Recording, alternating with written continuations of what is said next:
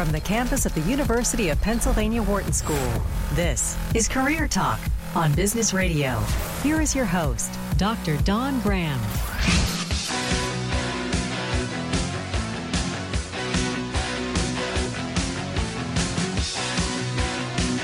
And welcome to Career Talk, your career insider here on Business Radio. We are powered by the Wharton School and we are on Sirius XM channel 111. Hey, if you've got a question, if it's Thursday at noon, we are live taking your calls at 844 Wharton. That's 844 942 7866. I'm your host, Dr. Dawn Graham. I'm the career director for the Wharton MBA for Executives program here in Philadelphia.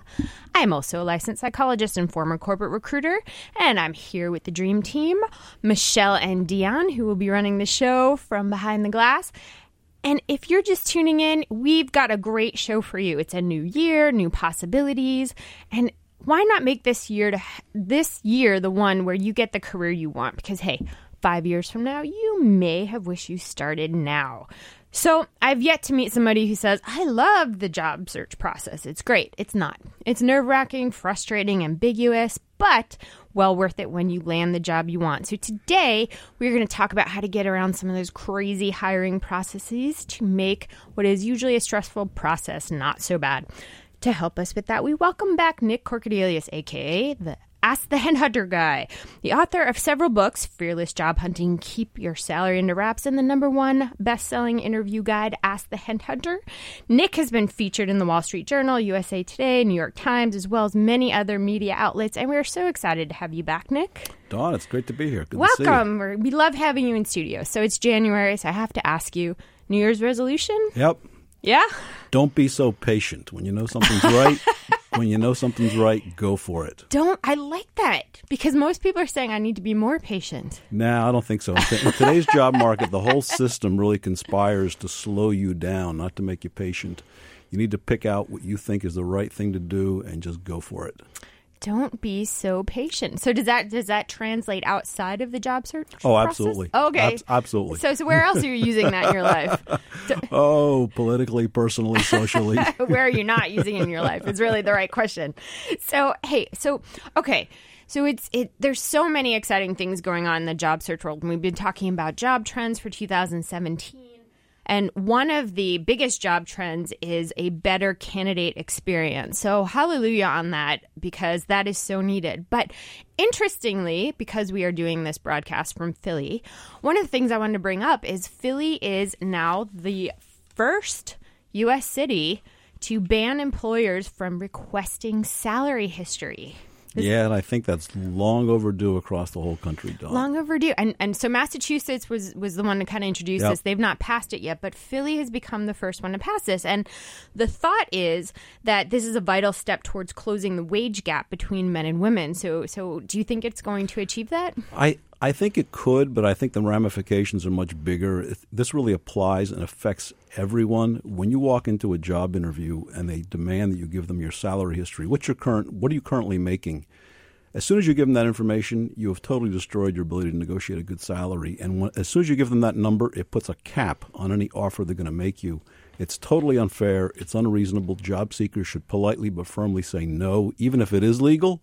But in cities like Philly, where, where it's now illegal, I think job applicants just need to be more vigilant about making sure they don't leak that information out.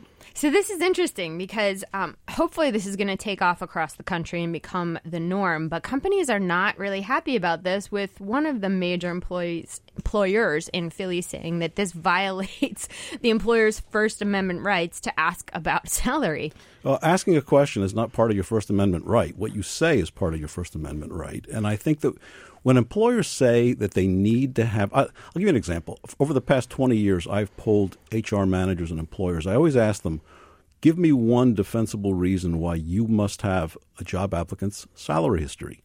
And they blurb out all kinds of stuff. None of it makes any sense. The typical answer is, well, it's our policy. We need to have it.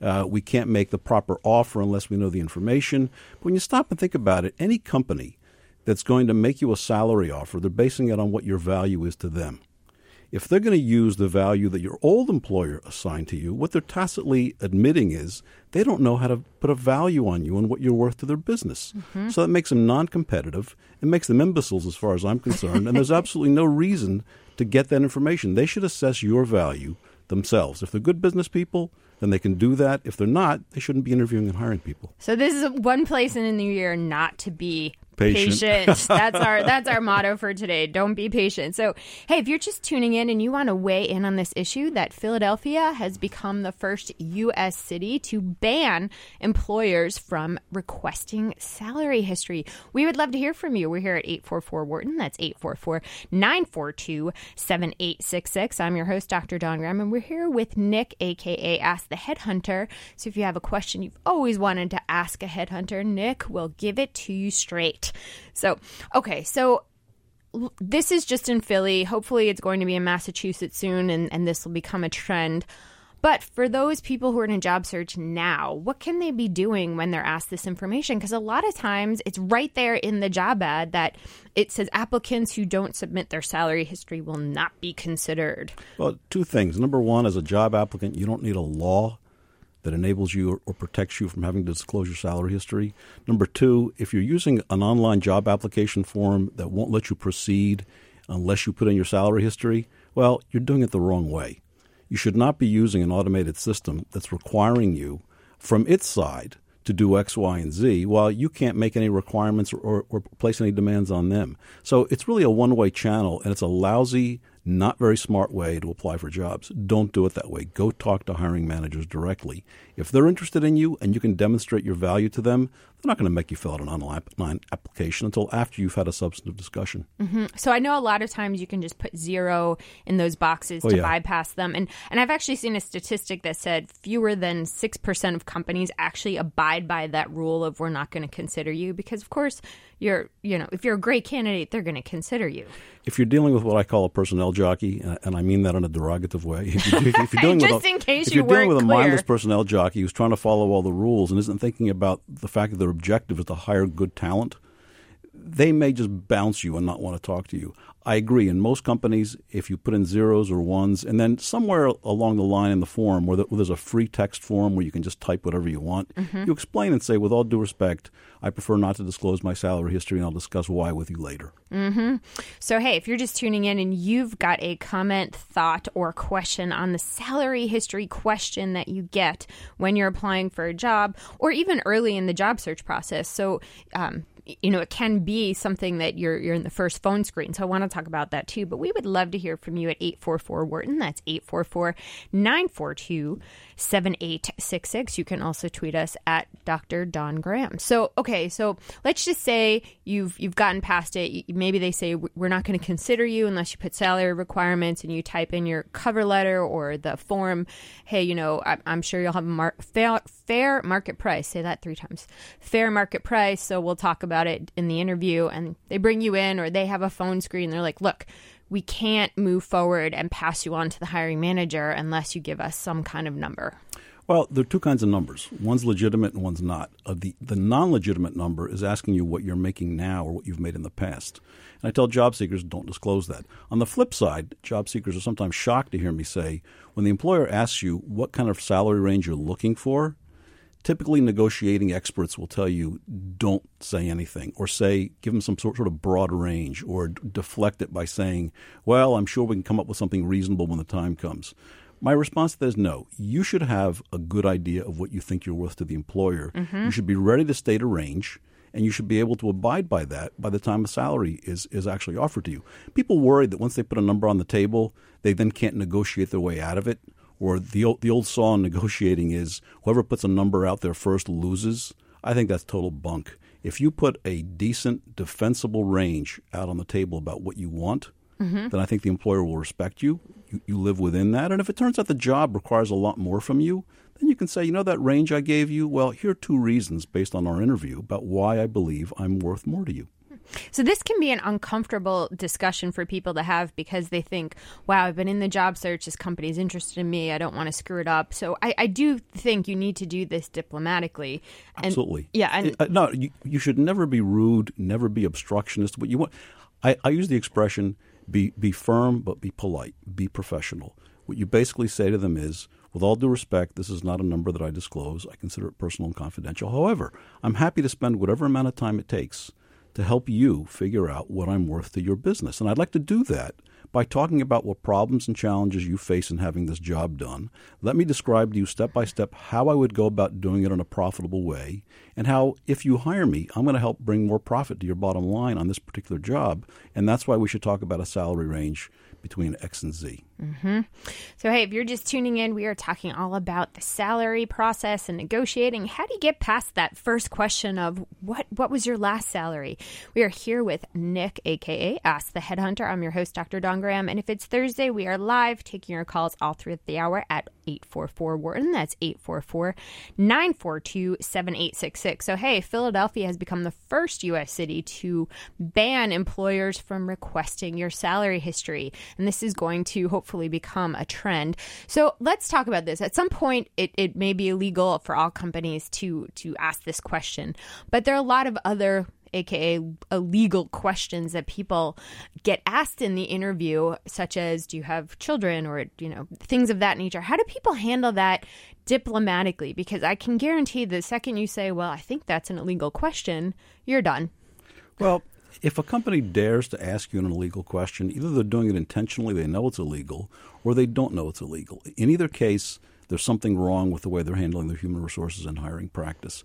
And, and so I think as a, as a job seeker, you have an obligation to yourself and to the employer to say, look, I beg your pardon, but I, I believe that that question is not permissible in a job interview like this. However, I'd be glad to discuss any other questions you have. Mm-hmm. So you want to turn it around from saying no but yes, I will talk about these other things. And I think it's I think people do assume that interviewers are trained um, which I know I know you're laughing, but I mean, and and I think you know maybe HR and recruiting has a little bit more training, but a lot of people who are interviewing you are line managers who day to day are doing accounting or finance or operations or these other things. Maybe they hire two, three, four people a year, and this is not their primary job. So I usually tell people assume it's a mistake unless it's egregious, and obviously not, but assume it's a mistake and and don't distance yourself from the employer, but instead say you know, I think what you're maybe asking me is, can I can I um, accommodate the travel that is a part of this job? And if that's what you're asking, here's my answer to that.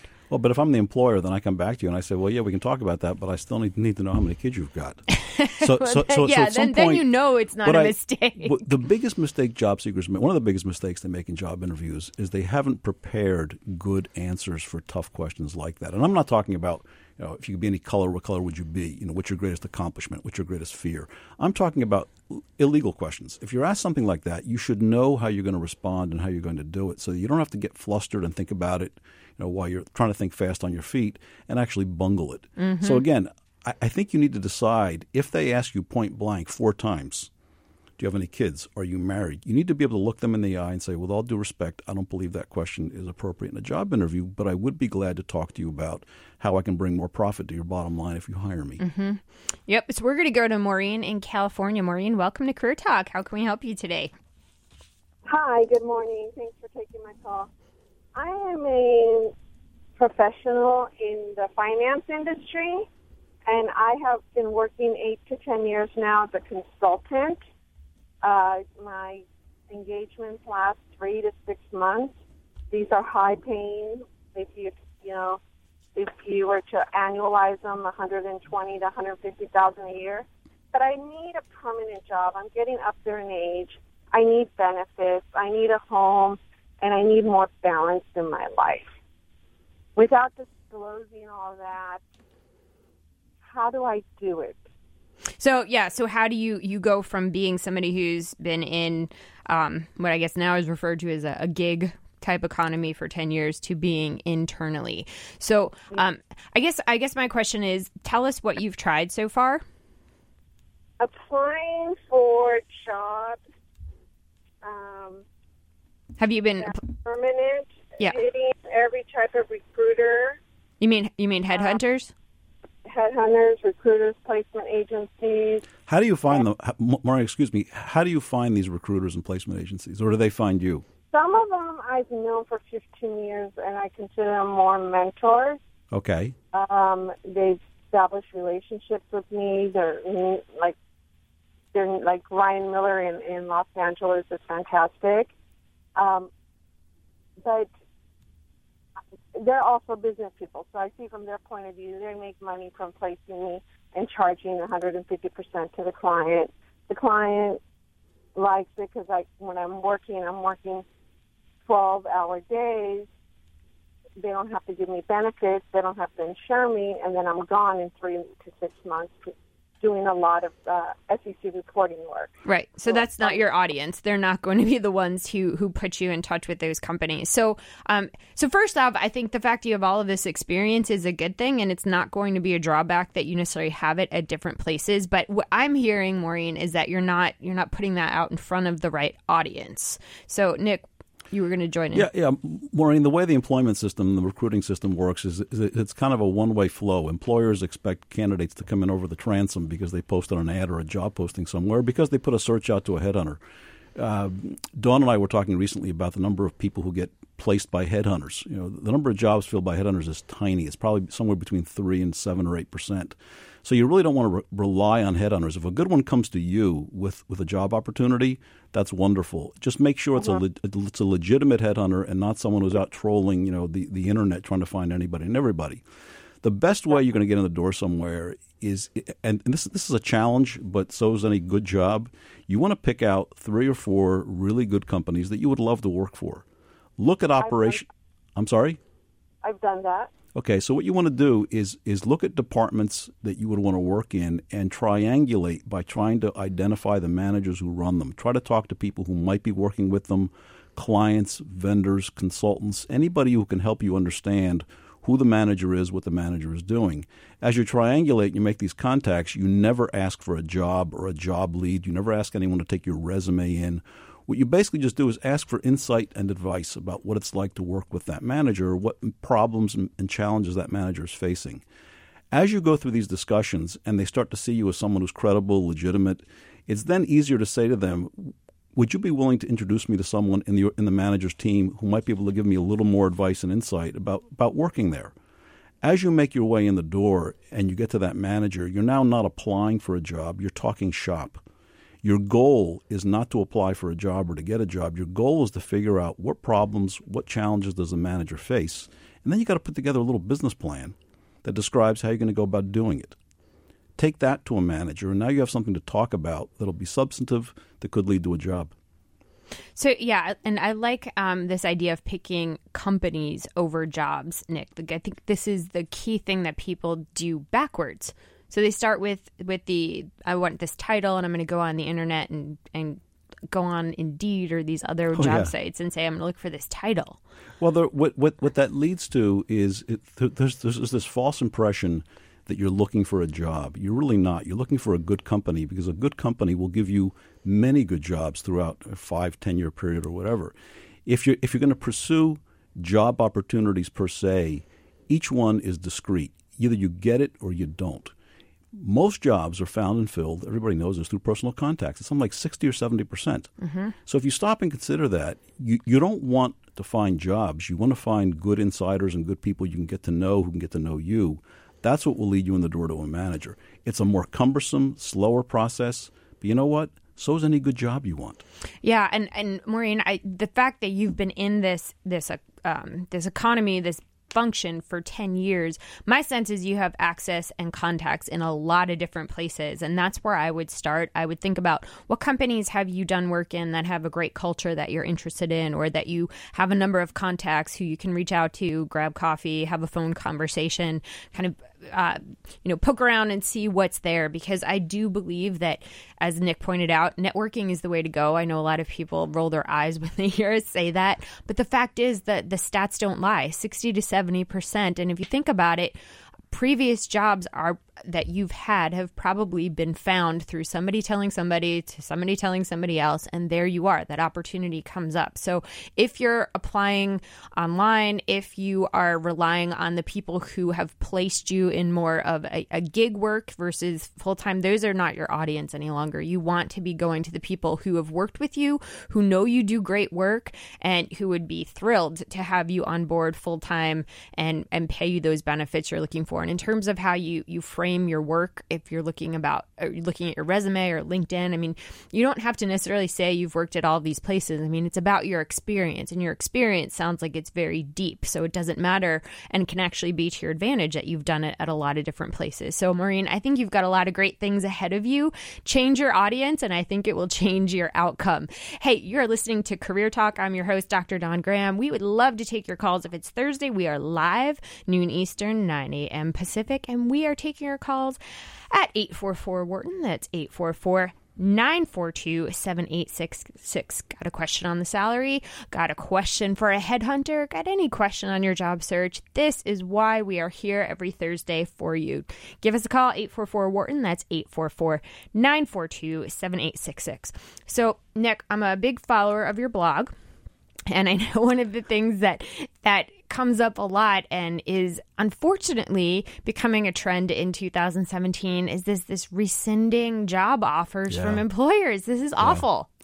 I think it happens a lot more now because companies uh, think they're in a huge rush to hire, and what they wind up doing is making offers to the wrong people, and then they want to turn around and pull them back.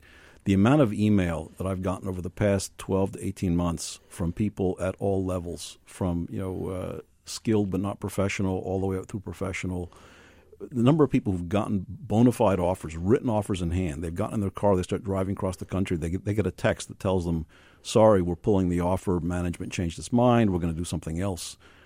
I just can't believe how many of these I'm getting. I mean, is this legal? Is this is, Well, I, I there, mean, yeah, there, there are several lawyers I turn to in labor and employment law and contracts law about this, and it's really very fuzzy. Um, in, in in most states, uh, we have what we call uh, uh, not right right to hire. Um, Hire, hire, Hire at will, will. Hire at Em- will. employment, at will, at where a company can literally fire you at any time for any reason or for no reason. So whether they do it a week or a month or two years after you're on board or five minutes after they give you an offer, it's really hard to fight. I've, I've spoken with lawyers, and if, if you're in a situation like this, I suggest you do talk to a lawyer if you feel you're in the right, the company's in the wrong. There are circumstances where a con- where, where a, a, a written job offer can be construed as a binding contract, but that's up to a lawyer. So the problem is that it's happening so much. And I think the challenge for job applicants is to make sure when they receive an offer, not only they have it in writing, that it's signed by an officer of the company, but that they've had clear discussions with the HR department and with the hiring manager. When am I starting? Who am I going to be working with? Where's my office? What tools will I have? Could I stop by a week or a few days in, in advance just to take a look around and meet some people? Anything you can do to get the company to put more skin in the game and to demonstrate to you that they're really ready for you. Only at that point should you stop the rest of your job search. The, the mm-hmm. really or give notice. or or give I notice. mean- Abs- absolutely. I've I've had people tell me I gave notice because I had this bona fide job offer. The offer got pulled. Can I sue? Well, you got to talk to a lawyer. But nowadays, the smart thing to do is avoid giving notice until as late as you possibly can, and do everything you can to to make sure that that offer and that job is really there. Yeah, I mean that's crazy because you want to do the right thing, give ample oh, notice Oh, yeah, to your yeah. employer who you're working for, and, and I mean this is a scary topic. I definitely want to come back to this. We're going to go to Julia. Julia from New Jersey, my home state. Welcome to Career Talk. How can we help you today? Hi, good. How are you? Hi, Hi, Julia. Julia. So excited to be on. um, so yeah, I love your assistance. Um, so basically, I was working in the advertising industry about five years ago. I have three years experience in that particular industry. At the time, I had uh, a layoff, and my family's business was actually struggling. So I kind of took it as like a divine intervention, and I decided to help them out for a little bit. And that actually ended up uh, becoming a whole, like, I did a restructuring of the business, I reallocated budget, I did a bunch of stuff to kind of break down everything that was going on incorrectly, fixed it.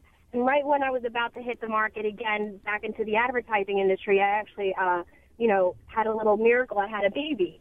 Now that Congratulations. he's ready to go back to school, thank you. He's ready to go to school. He's old enough now, and I'd really just like to get back to where my passion is, which was advertising.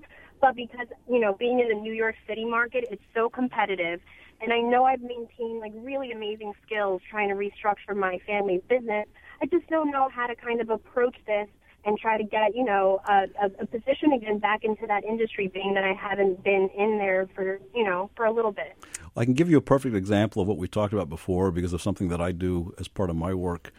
We were talking before about the idea that it's not job postings that are going to land you in a, in a job. It's actually your networking, your personal contacts. It's about picking the right companies, drilling down into the business, learning all you can, talking to people connected to it, so that you can form that network that will get you in the door part of what I do with Ask, I, I publish AskTheHeadhunter.com as my own website, but I also license Ask the Headhunter features to other major publications, including Adobe Systems, uh, which publishes CMO.com, which is for chief marketing officers. I would go to CMO.com. Don't don't just read the Ask the Headhunter columns, although you should. You definitely uh, should. But what you will find is articles and interviews and stories about what's going on in marketing and advertising all around the world, and obviously big time in New York City. I would look to those articles and pick out companies, whether they're big, small, whatever. Maybe it's an agency, maybe it's an actual company that, that, ha- has an advertising or marketing department. Look at those organizations, the ones that really excite you, that, that, that sort of get your wheels rolling. Start researching them. You'll find names of people in the articles. Reach out to them. Find out what groups they participate in online or out in the real physical world. Attend those sessions, those meetings. Send them an email. Tell them you read something about them on CMO.com you you uh, have a substantive question you'd like to ask, and you should have a good, intelligent, professional question to ask, sort of in passing. Don't tell them you're looking for a job. Start a dialogue. Make a buddy. One of those will lead to another, and by the time you're done, you will have such a network of contacts in New York, in marketing, in advertising, that then, then you can start asking, hey, is there someone you recommend I talk to at such and such a company? I'm thinking about changing jobs. And there you go. I love that advice, Nick. It's it's a very concrete way, Julia, of networking with the people in your field. And you know, you know, I'm glad you brought that up, Julia, because I know a lot of people who have either stepped away from their career or have done um, other things and want to get back to something they want to do. They often think, well, you know, I, I have this gap, and that's going to be a major red flag. And yeah, employers will look at that, but I mean, I, I don't think that is is any reason that you're not qualified just because you've stepped away from it for a while. You oh, still have all those skills. Absolutely. But but when you wait for employers and job boards to qualify you, it's never going to happen. You're not going to get hired because an employer needs to fill a job. Please think about that. You're not going to get hired because an employer needs to fill a job. You're going to get hired because you have shown some manager in some company that you have a, at least a basic grasp of the problems and challenges they're facing in their business, and you've got some ways to help them meet those challenges, fix those problems. It's that specific. That's how people get hired. And when people say, you know what, that job was wired for somebody, it's why I didn't have a chance. Well, it's wired for the person who does what I just described to you. So think about it that way and start talking to people that you find on CMO.com or anywhere in the media relating to advertising and marketing. Yep, Julia, I love, love, love your positivity. That is going to go so far in the job search. Engage your advertising skills and you be the product. You're going to have no problem in this area. So we'd love to hear back from you when you land. Thank you so much for giving us a call on Career Talk, Julia. We wish you all the best. Hey, if it's Thursday, we're here take your calls all hour at 844 Wharton. That's 844 942 7866. Jackie in Pennsylvania, welcome to Career Talk. How can we help you today, Jackie? Hi, Doctor. Thanks for taking my call. Great show and uh, great guest. I, uh, I guess my question is uh, so I'm in my early 50s. I lost my job about a year ago. I've been doing some temporary jobs. I guess the situation, to me, the, the temporary jobs kind of give you something to do. Also, earning power. You know, they're not the same amount of work or same amount of pay that the other job in your career was. I was wondering what your guest had to say about that. But then also, say you do take this temporary job, how do you handle interviewing for a real job? And what what is the best way to go about that? And you know, I'm, I'm interested in uh, that your guest's uh, opinion. Take it away, Nick. Number one, I think the temp uh, job market, these contracting consulting firms that'll put you on a two or three month gig, I think it's become the biggest racket in the American economy it's really given companies an excuse to stop thinking longer term about their projects, the work they're trying to get done. When you buy into that, you, you may do it because you have to. If you have to put food on the table, pay the mortgage, the rent, whatever, you know, go for it. But stop and ask yourself, what is that really going to lead you to? Best case, it might get you a full time job in that company. So if you're going to pursue these kinds of things, I wouldn't take a part time three month gig with a company unless it's one where you think you'd like to spend the next two or three years and you have good reasons for doing that. Otherwise, if you can afford it, my suggestion is step back and start looking for full time gigs. Don't use this gig economy tool which is called consulting recruiters. You know, these people they're dialing for dollars. All they want is resumes. They will throw any spaghetti like you, pardon me, that will stick against the wall. Nick, how do you really feel? hoping they're going to close a deal and make a few bucks placing you. Well, they're basically wasting your time. It's a churn and burn kind of game. Think about companies, as we talked about before, companies you'd like to work for. Pick them out, go after them like a mad dog, meet the people who are inside, and talk to them about longer term job opportunities.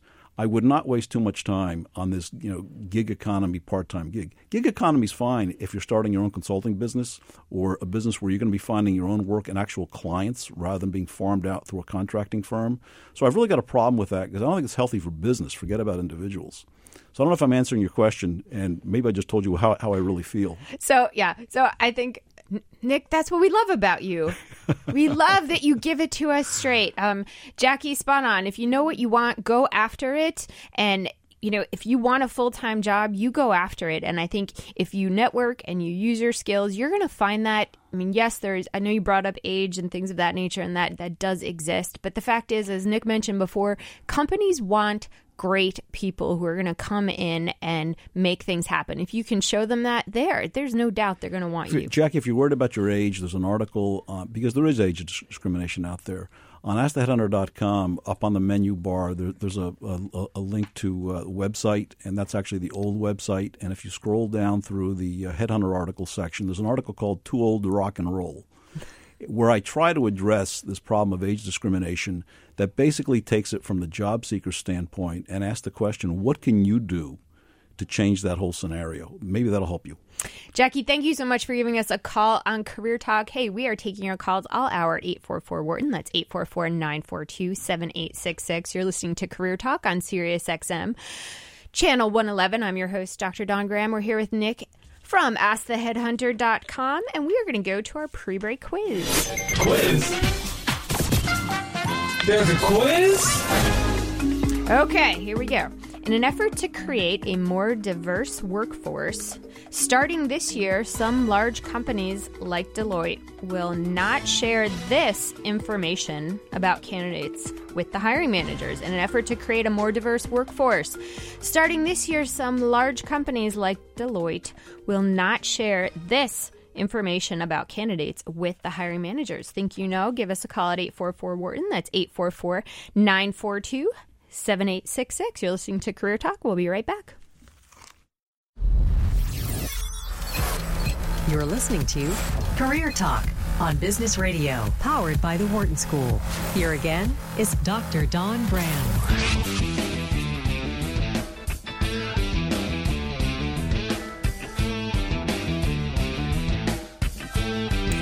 And welcome back to Career Talk, your career insider here on Business Radio. Sirius XM 111. We are powered by the Wharton School, and I'm your host, Dr. Dawn Graham, and we are here with Nick Corcodilos, aka Ask the Headhunter, aka the most honest and direct person you will ever have giving you feedback. Mad careers. and we are going with your New Year's resolution, Nick, of um, don't be patient. Don't be so patient. Don't be so patient. Why be so patient? Um, so, hey, if you're just tuning in, we are taking your calls all hour at 844 Wharton. That's 844 942 7866. Or you can tweet your questions at Dr. Dawn Graham. Or if you'd like, you can follow my weekly blog, dawnoncareers.com. And we are going to go right to Tom in Missouri. Tom, thank you so much for your patience. How can we help you today? Uh, no problem. I really, really, really love the show. For oh my god, I Oh, really, Tom, really, really thank love you. We you love now. you too. yeah, I mean, Thanks for I saying gotta- so. You know, Dawn, I think I put this in a message to you earlier in the week. I wish you had a show every day. Oh. I really do. I would. I love it. It gives me so much insight, and and your guest today is fantastic, and it's. I'm looking for a job, so it's perfect. Oh, You're perfect. Yes, And I did get your message on LinkedIn, and thank you for following up with a personalized email letting me know where you found me, Tom. Good. See? See? Good, good, good.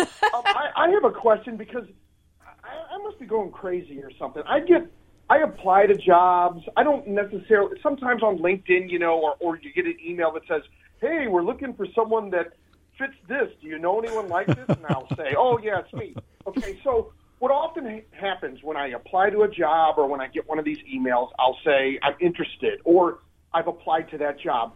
Then it seems like that day or the next day, I get I, I might get a call out of the blue from a recruiter, you know, who who posted that job, let's say, or or um, reached out to me, and it's like this. Hurry up! Oh my God, um, Tom, this is almost like I think Dawn, you bring this up all the time. I'm the purple squirrel. I mean, someone Uh, referred to me last week. Is that okay? So why aren't you working, Tom? If you're the purple squirrel, how He's come I haven't holding hired out, you? Nick. He's holding out. Someone contacted me and said, "You're the purple squirrel. Um, can you, uh, you know, tweak your resume, add add a few things here that I know that they're looking for that you have that aren't highlighted in your resume." I do all this. I'm running through hoops. I, you know, I'm, you know, I'm telling the, my kids, I, you know, I can't give them dinner and all this other kind of good stuff. I'm doing all this stuff, and and then the next day, crickets. And I send an email. You know, I wait a couple days. Crickets. Tom, let me try. Let me try to explain this to you in a, with a very simple story. That's, this, Oh, is, this is for real. I, I'm so. I'm, No, no. It, it's really important that you understand what's going on and why it's happening. When I started headhunting in Silicon Valley many, many years ago, before the internet, before email, we had fax machines. That, Not everybody even had those. What we used to say was the cost of entry into headhunting was so low that anybody could get into this business with a pocket full of dimes and a pencil because you could work in a phone booth and write on the wall. And it's true. Almost anybody can get into the search recruiting business because it, it costs virtually nothing to get in. Consequently, the business attracts all kinds of people who just think they're going to make a fast buck, but they can't. This is hard work. If you're going to find the right person for the right job, it's a lot of hard work. Consequently, you have people out there, like the ones who are contacting you, who are, again, I said it before, they're throwing spaghetti against the wall, they're dialing for dollars. You are most likely the most wrong candidate they could possibly reach out to, but they don't know and they don't care. It's a volume game. So, what I try to help people understand is that this is how the system works. And if you play it and you let them suck you into it, you're, you're not only going to get hurt, but you're wasting valuable time you could be spending on, we talked about it before, 60 to 70% of jobs are found through personal contacts. Everybody knows that. So, why don't we spend 60 to 70% of our time making those personal contacts? Mm-hmm. Because it's a little awkward. It takes time. It's, it's, it's, it's cumbersome. It, it's not instant. We want people to find us. We don't want to go find them. When a headhunter is retained by or brought in by, by a company to go fill a position, we don't take calls from people. We go out and we find the specific person that our client really needs and we go after that person. We don't talk to strays. You shouldn't be talking to stray recruiters and stray stray employers who have no idea what they're doing in the recruiting process. Do what a headhunter does in reverse. Pick out the company, get to know the people, get yourself in the door. Uh, there are tons of articles, all for free, on AskTheHeadhunter.com that you can read, you know, to help you learn how to do this. But get yourself out of this mindset, this brainwashing that's been done to the whole world that says the, the, the jobs are all out there. LinkedIn, Indeed, every job in the world. There was an old line from Stephen, uh, uh, um, who's the comedian? I can't, can't think of his last name. The guy who squishes the watermelons. No, no, no. no. Uh, uh, doesn't matter. What his his line was this: Imagine, just imagine, you could have everything in the world. Where would you put it? Very funny. Well, employers have every resume in the world. Job seekers have every job posting in the world. Where are you going to put it? You can apply to them all. They're useless because the value of the nth job posting or nth job candidate approaches zero because nobody's really done any thinking about who they want or what they want. So, how do you find these jobs? How do you find a company and a manager wants to hire you? Well, go where a headhunter goes. When I recruit, do you know where I go? I contact people who are movers and shakers and opinion makers in the industry I'm recruiting for, and I ask them, can you refer me to a good person? The second thing I do, I go to professional events, conferences, places where people that I want to recruit are talking shop where they're talking business. They're not. They're not out there to find a job. They're there talking about their work. That's where you can find an employer, and it's where you can find somebody you want to recruit. That's what HR should be doing, rather than using recruiters online. They should get off their duffs, out from behind their PCs, and go out into the physical world and go hang out with the people they want to hire. And guys like you, again, I don't mean this disrespectfully at all, because I think you're brainwashed. Everybody is.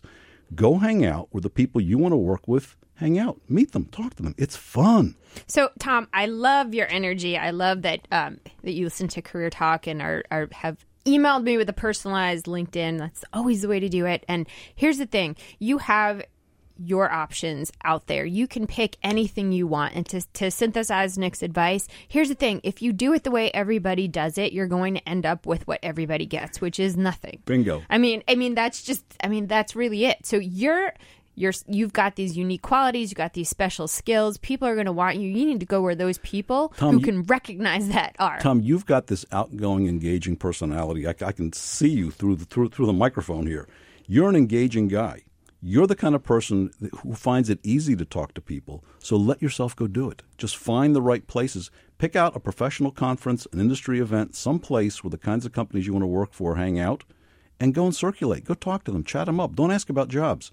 Ask them about their work. People people hate when when somebody says to you, "I'd love to work at your company. Can you pass my resume in?" That's like putting the monkey on their back, and the reaction is, Ugh, "Who wants to do that?"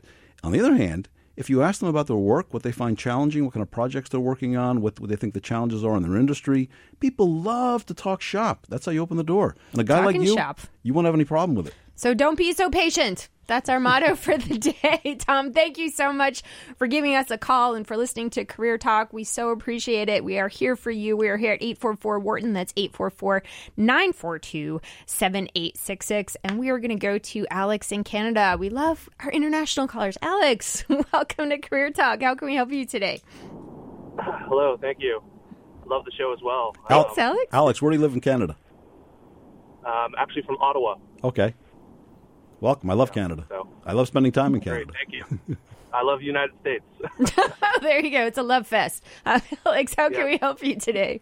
so, so I have two questions. One is uh, they're both related to MBA and, and the whole concept of that. Um, does does getting an MBA from a non-ranked school make a difference at all in, in a person's career? And also, is it appropriate, or what is your opinion on putting MBA in your LinkedIn profile at you know after your last name or on your business card? Uh, I'm 33, and I see a lot of that happening, especially with my uh, peers and generation. But uh, a lot of the older people, they they don't do that. So I'm wondering, you know, what is your opinion on on that? Thanks. Um, it, Alex, it's so interesting you asked this question. So, um, first off, I'm wondering when you talk about being non-ranked MBA program, I mean, what, what types of jobs are you applying to?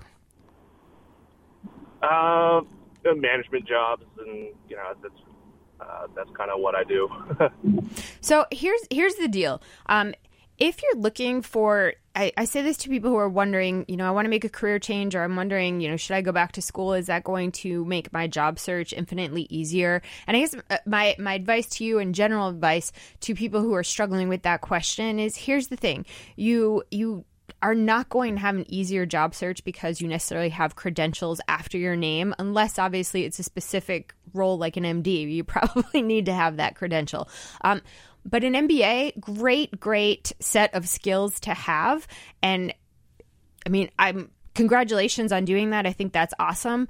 But it's not necessarily going to be the thing that gets you the job. The thing that's going to get you the job is your ability to apply the skills that you've gotten in that degree to the manager's problems, to the company's problems. So I think it's a great thing you got your MBA, and I think you should put it on your LinkedIn and you know go ahead put it on your business cards and all of that. Um, the other opportunity is connecting with alumni from your school, so it's it's a way to open up your networks. So that's another reason when you go back to school that, that you you definitely rely on that that set of connections to get you where you want to be but if you're relying on a piece of paper whether it's your resume a business card linkedin to to open the doors you're as nick has been talking about you're doing it the wrong way you want to go through your contacts who um, who want to know how what you've learned, whether it's in school or in previous experiences, is going to translate into solving their problems. The other thing I will say, and this is more of a general, um, companies are more interested in your skills versus your education. So again, great. It shows you've got commitment, perseverance, and that you're you're certainly um, doing everything you can to up your game in this field. But they're going to be more interested in what you've done in the workforce rather than those credentials. So I think that's an awesome question. I think a lot of people struggle with that. Should I invest? Should I go back? How is this going to help me? And I definitely think there are ways it's going to help you, but those letters aren't going to necessarily change the way you need to do your job search. So thank you so much, Alex. We really appreciate your question. Hey, we're taking your calls live at 844 Wharton. That's 844 942 7866. And we wish you all the best in your job search there, Alex. Okay, so we have to answer the pre break quiz because I will tell you, and you didn't know this, Alex, but you kind of um, gave a big hint to our listeners on this one. So, all right, if you remember what it was, in an effort to create a more diverse workforce starting this year, some large companies like Deloitte will not share this information about candidates with the hiring managers. Dion, I know you had a guess. Now I'm trying to remember what Alex said. I'm going to say where they live. Where they live? No. I've got to find the buzzer. Jeez. there it is. Michelle. Okay, well now I have to guess their uh, their education background. So yes, and it's interesting. It's and it's not just their education background, Michelle. It is where they went to school. And and if you think about it, and you know, Alex had the perfect question to introduce this, is that you know companies look at big name schools and think assumption, huge assumption that this must mean that somebody is smarter or more capable or more motivated. But when you think about talent, it's not just about where you went to school or what degrees you have. And Nick, you know this. A lot of companies ask for degrees on the job description for the heck of it. If you really ask them, wh- why would you need a college degree to do this work? They don't have a good answer. I, it's it's really about what uh, what what Dawn said is true, and that's you, you can need to show what you've done. What I would add to that, very important, is what can you do for them. And in order to be able to explain that, you got to know what it is they need. So having the letters there, I don't think it's going to hurt you in most cases. Although some, I know managers have a bias against MBAs. You go figure figure that out. But but on the flip side, uh, I think all, Dawn also points something out about MBAs, especially if you're talking about a big name school or ranked school. I do workshops for Wharton. I've done them for some of the top executive MBA programs around the world. And what I find in talking to these students is that the biggest value they get n- not only is the, the skills they pick up and what, what they learn, but the contacts they make, the network they create by going to the program. Yep, totally agree. Alan in New York, welcome to Career Talk. How can we help you today? Hi, Alan. Hi. Um, hi, Donna. We're a huge fan of the show. Thank Thanks you, for Alan. having me. Um, I have um, I have a bit of a problem. Well, not really a problem. I just got two job offers, one in Austin, Texas, one in Boston, Mass. Hey, congratulations. And I was wondering if you could help me or give me some tips on negotiating a relocation package Ooh, um, Nick's from specialty. one or both of these offers. Uh, y- you know, uh, quite a few years ago, that wasn't much of a problem. Companies would are, are both companies offering you relo, or are they not offering you relo? Yeah, they're pretty. They're both pretty far. I'm in New York. One's in Texas, and the other one's in Boston. Do the offers include a relocation package? No, not yet. Not at all. No. Have they told you they do not pay relocation? Um, one did. Uh, the other I didn't ask beforehand in the Did- process. Did Did you know before the interview process that they would not pay for relocation? Uh, for one of them, I had a I had an idea that it'd be probably a, a little bit tougher. Um, but I'm wondering if you know now I have leverage to negotiate one. I think you have to ask yourself which offer are you willing to walk away from if you can't get what you want. And then I think you just need to say, uh, I really need a relocation package in order to accept. Or here's here's a good way to put it: I want to accept your offer because I want to work there. So I just want to tell you that I'm, I'm willing to make that commitment, assuming we can come to terms on the offer. And one of the critical terms for me is relocation. What can we do with this? If they say no or they keep pushing back, you have to be ready to walk away or don't raise the issue.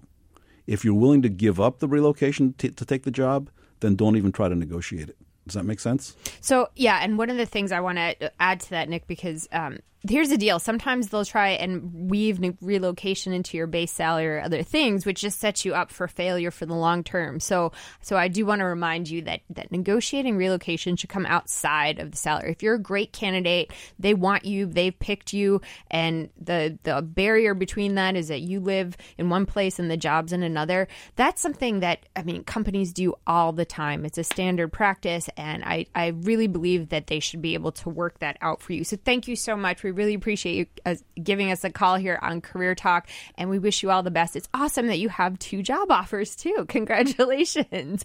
Um, we're going to go to Jeremy in Alabama. Jeremy, welcome to Career Talk. Hey, Jeremy. Hey guys, how are y'all? Great. What's your question, and thank Jeremy? you, uh, thank you for taking my phone call. I really do enjoy the show. I have uh, spent the last 15 years in the private sector uh, and have just been acquired by a larger company. Um, I have put together a resume, but I am seemingly, uh, seemingly having the hardest time finding the transition between the private sector to the public sector. And I'm wondering if the details that are in my resume or the issue, um, I've reached out through the recruiter base, the recruiting network as well, and I'm wondering exactly what it is that I'm personally doing wrong and the challenges that I'm facing in order to jump from the private sector to the public sector. Jer- Jeremy, Jer- let me let me just stop you, Jeremy. If you're relying on recruiters to read your resume and figure out what to do with you, you're selling yourself short and you're wasting your time. Recruiters are terrible at reading a resume and figuring out what to do with someone. It's really incumbent on you to figure out what you're going to offer an organization in the public sector. Pick out the organization, research the heck out of it, figure out what problems, challenges they're facing. I know I keep using these two words, problems and challenges. This is why people get hired. How are you going to fix those things? If you can identify in a specific organization what they need fixed or help with, then that's what you want to put on your resume. And you need to go to the organization directly. I would not waste time with recruiters. So I love that you just you are Mad a recruiter. careers. You are a recruiter. I am a, I'm a head. what- When, when you talk about recruiters, number one, they're in-house internal recruiters, whether it's a consulting firm or whether it's an actual employer. Recruiters, even in companies, are not very good at judging resumes. Only a hiring manager can really judge how good you are, and a manager is going to judge you as being valuable if the manager can quickly map what you can do to what the manager needs. So you don't know what to put on your resume until you know what the manager needs. So when people say I've got a great resume, no, you only have a great resume in general. You don't, what you need is a little business plan that addresses a specific company's and managers' challenges and what they need to have done. Once you can put the mapping together for them, then I think you'll get a lot more attention. But that means you can't just send a resume out. First, you have to find the manager and then tailor your pitch to the manager. And I'm gonna as we're as we're wrapping up here, Jeremy. Thank you so much for giving us a call on Career Talk. I'm gonna share a little insider secret with you. I was a recruiter when I was 23.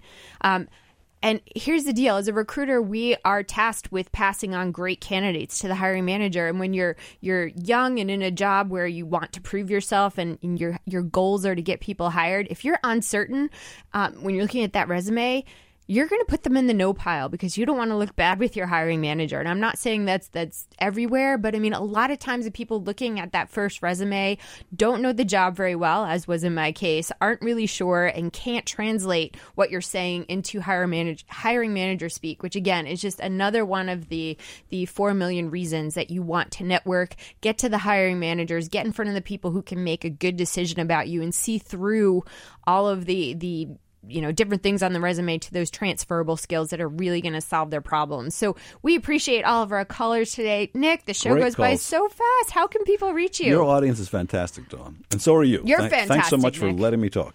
You're, you're so fantastic we love and, having Ca- you and on Canada is too. yeah so canada the us go how can people reach you nick AskTheHeadhunter.com. Uh, I put out a free newsletter every Tuesday morning. I think we're on uh, issue 600 and something. We've been putting this out for, since 2002. It's free. Website has a lot of free articles, advice, how to. The great thing about the website is on the blog. There's a comment section where you can come and ask your questions and chat it up with the rest of the community. They have offer more better advice than I do. Nick, you can't beat that. Thank you so much. Michelle and Dion, you guys rule. You've been listening to Career Talk on SiriusXM Channel 111. I'm your host, Dr. Dawn Graham. And for more great advice, follow my blog, dawnoncareers.com. And we will see you next time.